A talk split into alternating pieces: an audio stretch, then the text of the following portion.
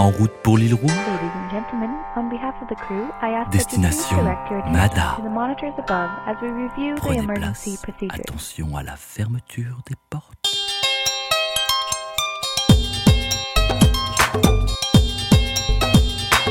Bonjour, nous sommes le samedi 8 février et aujourd'hui j'ai la chance de rencontrer euh, Monique, une malgache qui est fière justement d'être malgache.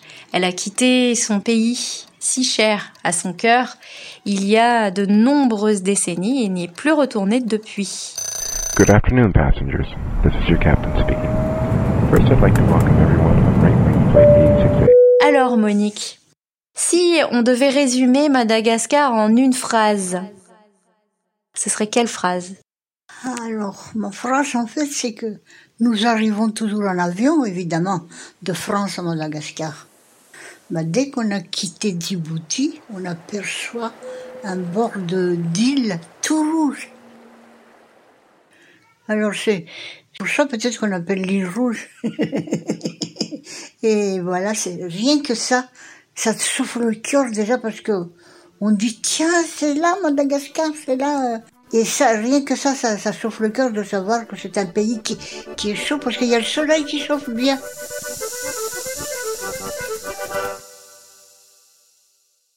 Ce qui est particulier et qui, dont je, suis fière d'ailleurs d'être là, quelquefois ça me complexe quand on, je vois, mais nous voyons nos, nos voisins qui sont riches, ils ont, ils ont carrément le pétrole qui coule dans leur terre.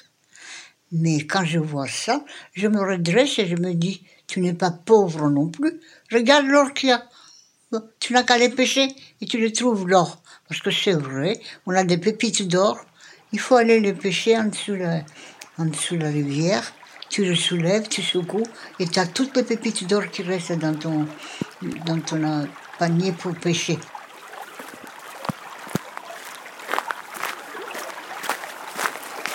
L'image qui reste dans mon cœur, car d'ailleurs, j'ai l'impression que quand je salive, le, le- sucre, c'est pas du bonbon, mais le jus de sucre de, de canne sucre est là, il est là, au fond de ma gorge.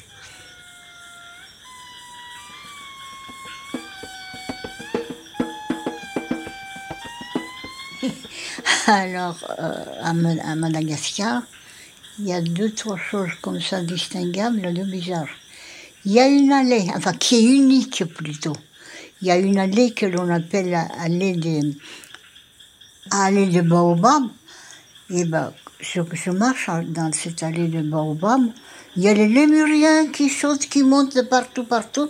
Ils cueillent une noix de coco. Et si tu restes en bas, là, ils te le lancent à la tête si ta tête ne lui plaît pas trop. Ces lémuriens-là, ils parlent. Hein. Il dit quelque chose, mais je comprends pas ce qu'il me raconte. Tout ce que je sais, c'est que je fuis avant de recevoir la noix de coco. Moralité, si vous rencontrez un lémurien, soyez bien sûr de votre tête. si il y a une tête marquante à Madagascar, ce serait laquelle? Eh bien, c'est merveilleux parce que déjà ma mère, elle a une plus jolie tête que moi, une belle tête allongée avec des beaux cheveux à la chinoise. Et par la suite, dans ma vie, j'ai eu deux, deux filles qui représentent tout à fait, j'ai l'impression que c'est ma mère. Et ça m'oublie, ça, ça m'aide d'ailleurs à oublier le passé. Ma mère n'est plus là, mon pays est très très loin. Parce que ma fille, mes filles, là, elles, sont toujours l'une ou l'autre à côté de moi. Donc, c'est vraiment une, beauté. Et là, elle garde bien son, sa qualité de, de, de, merne. Ah, les mernes, c'est les, le- les, les- l'ethnie. Notre ethnie, on l'appelle Mernaouva. Ce sont des gens, ils sont un peu, peut-être, euh, ils gardent leur, leur, leur, ethnie, en fait, ils veulent pas s'a- s'accoupler avec quelqu'un d'autre. Nous avons l'impression qu'ils sont comme ça. Et elle était comment cette tête? Est-ce que c'était un portrait? Une photo accrochée à la porte. Quand on veut rentrer à la cuisine, ben on bute presque la tête là-dessus. Elle porte mon, mon petit frère. toujours où que j'aille, je, je, je vois ma mère.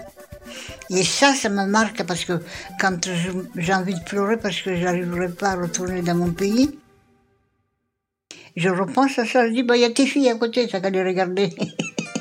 Voilà.